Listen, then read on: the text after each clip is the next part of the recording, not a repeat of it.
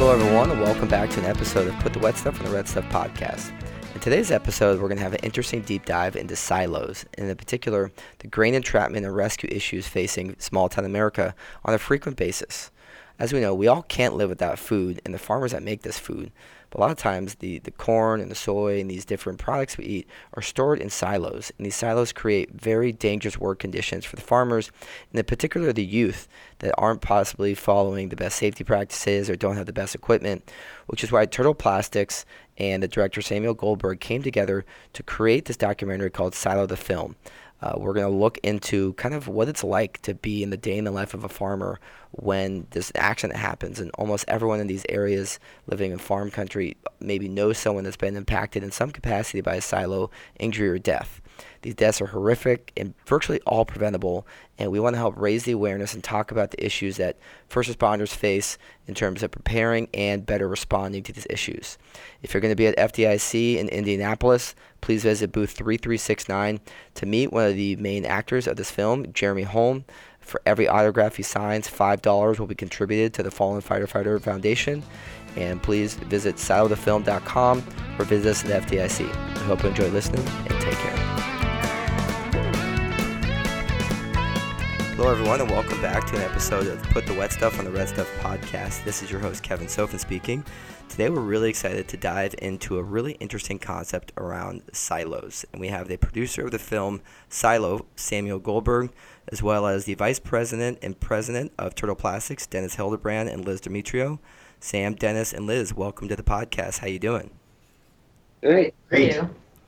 We are glad to have you all here. So, Sam, you're the director of this film, and for the most part, when people hear silos, they think of stuff that they drive past when they're going from maybe to their lake house or just driving past farm country.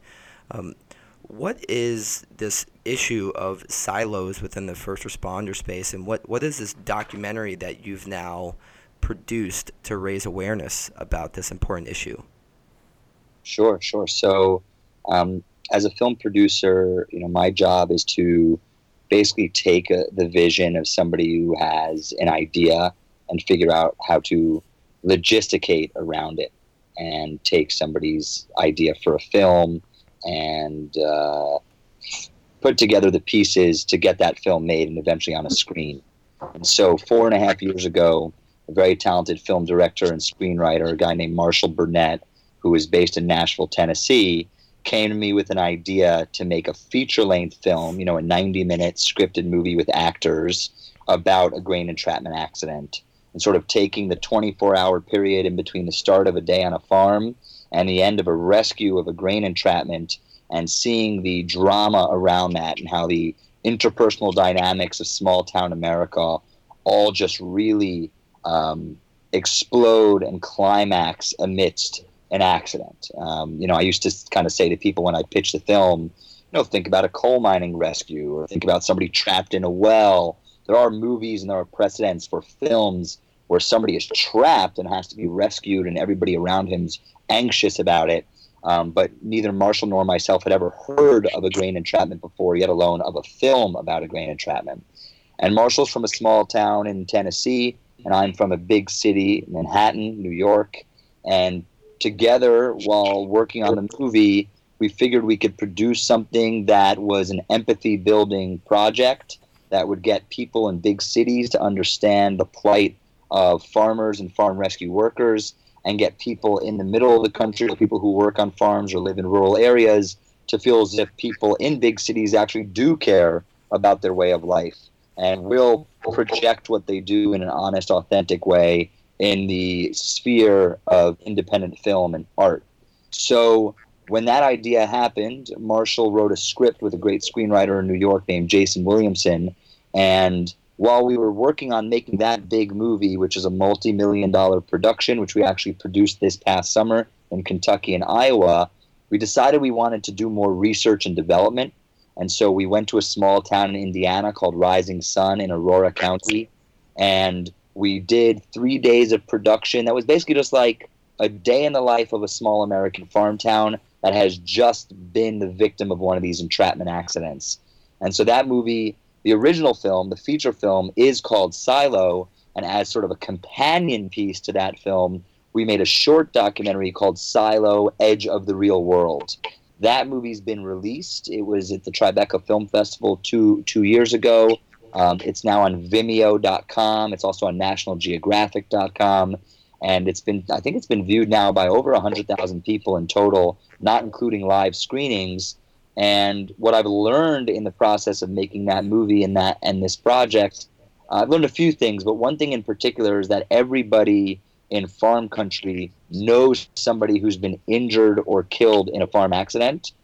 Furthermore, very few people, despite that fact, know the dangers of grain engulfment because it's something that's done very casually and is sort of a real outside the box type of accident that is much rarer than other farm accidents. And so, my hope with the film, beyond it being a commercial success, is that it helps raise awareness around these subjects it allows for educational institutions to write curriculum around the films, which has already happened with the short film, and I'm working on with the feature film. Uh, and then it just allows me as a human being to connect with people like you, Kevin, you know, with Liz and Dennis at Turtle, who have been supporters of the film for over two years now. They actually showed up uh, on set in Kentucky and uh, gave away a couple of their turtle tubes, their grain tubes that help people in grain entrapment rescue to local fire departments that didn't have them in Kentucky. So, um, you know, personally, I'm just thrilled to be on this call, uh, this podcast rather. Um, and um, yeah, this movie's been a really interesting experience for a, a, city kid, honestly. Just really having the ability to look from the outside in to the world of fire rescue, farm rescue, agriculture, etc. I like that. And I think a big thing that I appreciate you said is this empathy building initiative of how we're trying to raise awareness around the country on why this problem exists. Most people, myself included, being an urban dweller, we go to the grocery market and there's food, um, or you know there's the rise of the demand for ethanol, which is really um, increasing the need for these silos and all the corn storage, which is kind of the market-driven issues that's causing this to be an issue. Um, and if for what I'd like to try and hit on is is looking at what we kind of know why the problem exists, but how is it? How is this problem actually happening? And sort of how is it a threat to farmers? And then and then you, you talk about some of this turtle tube or, or some of these other like low cost things that can be done to prevent these accidents from happening. Um, if, between all three of you, maybe give me some context on sort of what why are these problems happening and what can be done to prevent these problems from happening in the future?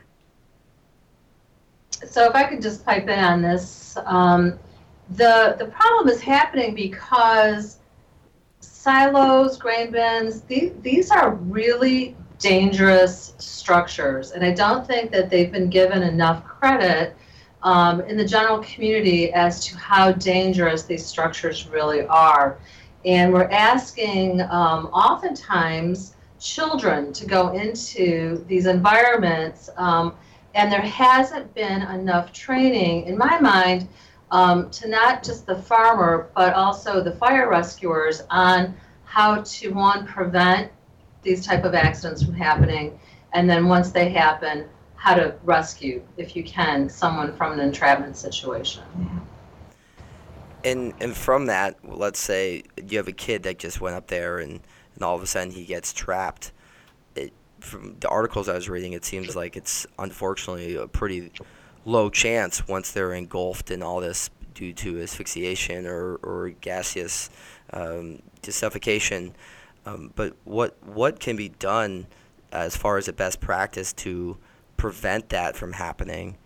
And then what are some of the I guess, how, how do first responders actually respond if there is someone that's captured in a silo? Well, and I think that's a really those are really good questions, Kevin. And I think with many things, education, education, education, um, for uh, for the farmers and for farm hands on, um, you know, and we understand that for many farm families, children are still being used to help with the family life on the farm. And, um, you know, there was a, about 140 deaths of, uh, reported in like transport boxes. And 95% of those deaths were children, were boys under the age of 11. Uh, and so for us, you know, at Turtle, our culture is uh, one of safety, and it just really struck home with us when Sam approached us about helping with this movie. In that, anytime that we can really try to help the prevention of a child getting hurt, um, for us, that was really key. Um, but education of the farmer, of the hands, of getting themselves tethered um, to notify people when they're going into the grain bin or into the silo or into the transport bin. Um, and then also for fire firefighters who often in these rural communities are also the farmers. So, you know, we have a profession of firefighting where the majority are still volunteers. Um, and so in rural communities in rural states, Wisconsin, Ohio, um, you know, we're still looking at firefighters who are volunteer, and many of them are farmers. And so it's just getting education and training into their hands and the right tools into their hands to help them with whether it's an engulfment or uh, a fire or an auto extrication. Mm. Understood. Yeah. And it seems like a lot of these deaths are truly horrific, and like what, what I'm hearing is that they're virtually all preventable, whether it's some type of tether technology or better notification about who's where and when are they when are they there to make sure no equipment's on. So that that really does come back to the education component, which is so important. That uh, I mean, I think there was that that one story of the the Chilean miners that were captured a couple years ago, and that was a documentary that really brought awareness around mining. And obviously, mining has a whole realm of its own issues, but silo captures not something that people really think about. And I think it's really important that we have this type of awareness to talk about what are silos, what are some of the threats. And with this documentary, uh, uh, Sam, you talked about some of the process with this, but um, if anything, give us a little more context on on actually who's um, going to be in this film. And I know I know you had some a variety of different actors, and one in particular I'd like you to hit on, and, and kind of give us a timeline on on what to expect in the, in the rest of 2019 um, with this film coming out. Super. Um, well, first, I'd just like to address quickly what you guys were just talking about. And I mean, I agree with everything Liz said, in particular when it comes to, you know, children under the age of 11, 12, 13, whatever it is, just being really mindful of not not treating, you know, dangerous spaces as play spaces. Um, but just sort of referencing what, what you were saying, Kevin, is in terms of you know how preventable these are. You know, it, it's challenging because there actually are very few alternatives to to breaking up corn that's congealed. Um, and I think something like 97% of American farms are family farms with less than eight employees. Like it's a really, it's the vast majority of American farmers are small operations that are right now financially strapped and for time immemorial have to create shortcuts like anybody who does something every day for a living, you know, takes shortcuts. And so, um, I, on one hand, of course, things are preventable. On the other hand, there's technology like the turtle tube and other grain tubes that are reactive and helpful. But um, I just think there's just an awareness piece around this that if people were just, if people, and listen, this isn't just tooting the horn of our film, it's my honest uh, belief about filmmaking and art, is that people watch or read or listen to something that scares them opens up their mind and makes them just think that extra second before doing something potentially dangerous, that is like step one, right? That's like the baseline. Um, so with that said, you know that's that's sort of the philanthropic portion of what we're doing is trying to be productive on the awareness raising side. Um, in terms of you know the timeline and what's actually happening with the film, you know it stars uh, Jim Parrack, who's on the show True Blood and was just in the show Escape at Dannemora. was in the movie Fury. Um, a couple of great New York theater actors, Jill Paice and Jack DeFalco, who both have amazing up and coming careers. A guy named Chris Ellis, if you if you Google him, he's been in about 50 movies. I think he's been in 10 Steven Spielberg movies. Amazing, amazing veteran actor. Um, Danny Ramirez, who's about to be in the new Top Gun, and then a guy named Jeremy Holm, uh, who grew up in Colorado, whose dad was a volunteer fire chief and when he read our script and watched the short documentary, just kind of went crazy for it. You know, we, we had one call with him. We knew he was the right guy for the role. He nailed his performance in this movie. And uh, Jeremy in the film plays the volunteer fire chief who shows up at the scene of the accident. And um, he is going to be coming to FDIC uh, April 10th and 11th, and a little bit of the 12th actually, um, to hang out at the Turtle Plastics booth there, as well as be a part of just some some small events that we're doing as a Silo and Turtle Plastics team to you know get him out there and talk to people about the film. And this will be our first kind of real event around the feature film. We won't be showing the movie; it's not ready yet to be shown. But the hope is over the summer, we're going to be planning our marketing and distribution plan. We're going to probably be doing some sort of rollout of the film in between the Farm Progress show, which is in um, uh, Illinois at the end of August, and Farm Aid, the famous kind of co- concert series in the middle of September, because um, we want to release the movie in between planting and harvest seasons, which is really going to be a time where people in agriculture can go see it and not have to stress about you know a 24 hour day where they're harvesting the crops. So um, those are the plans with the movie right now. Those are the stars of the film. Um, and I'm sure there's going to be a lot more news in the next month or two as we fully finish the movie. Right now, the email I sent before I got on this call was to our composers. We're finishing up the original music for the film. And so in the next two weeks, the movie will be completely done the music, the visual effects, the sound design, the color correction, all the technical aspects of, of post production and editing.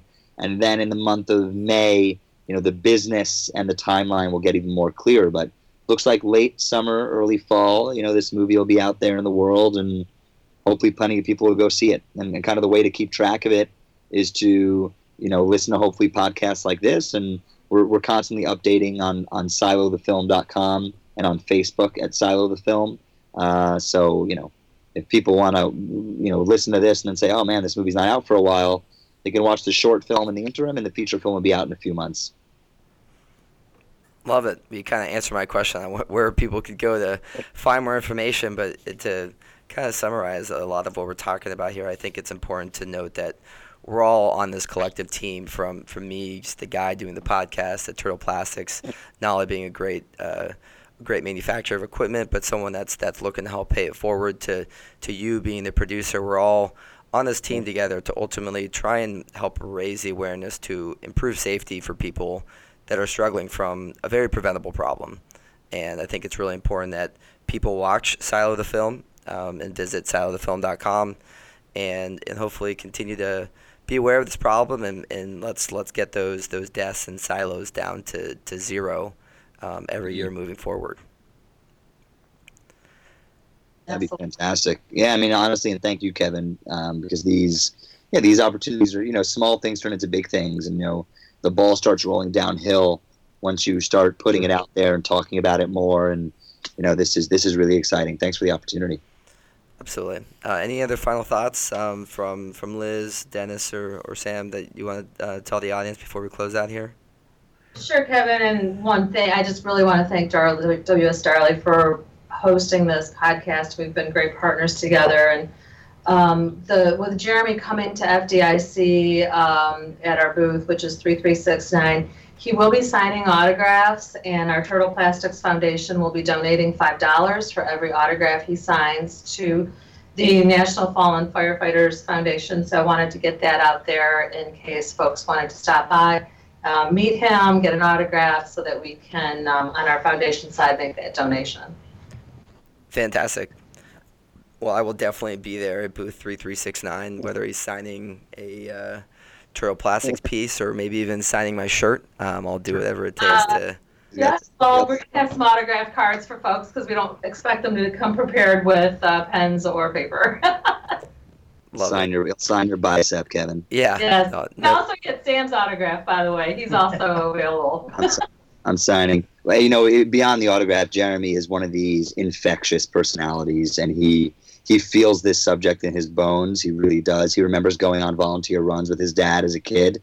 Um, and uh, yeah, I, I, you know, thanks to Darley. I mean, Turtle Plastics. I, I, I speak. They don't know it. Their ears are ringing all week, probably, because I, I talk about them all the time in terms of their generosity as a company, what they're doing, their company ethos. I, I don't just say it on a podcast. Liz, I probably text you about it all the time. So thank you guys for this opportunity, for what's happening at FDIC, for supporting the film. And it's it's a movie, it's a piece of art. You know, we're not you know we're not doctors, what I'm doing for a living, but I, I do think there's a place in society, an important place for awareness building art forms, and I, am hoping ours does something productive here. So thanks for the thanks for the megaphone here.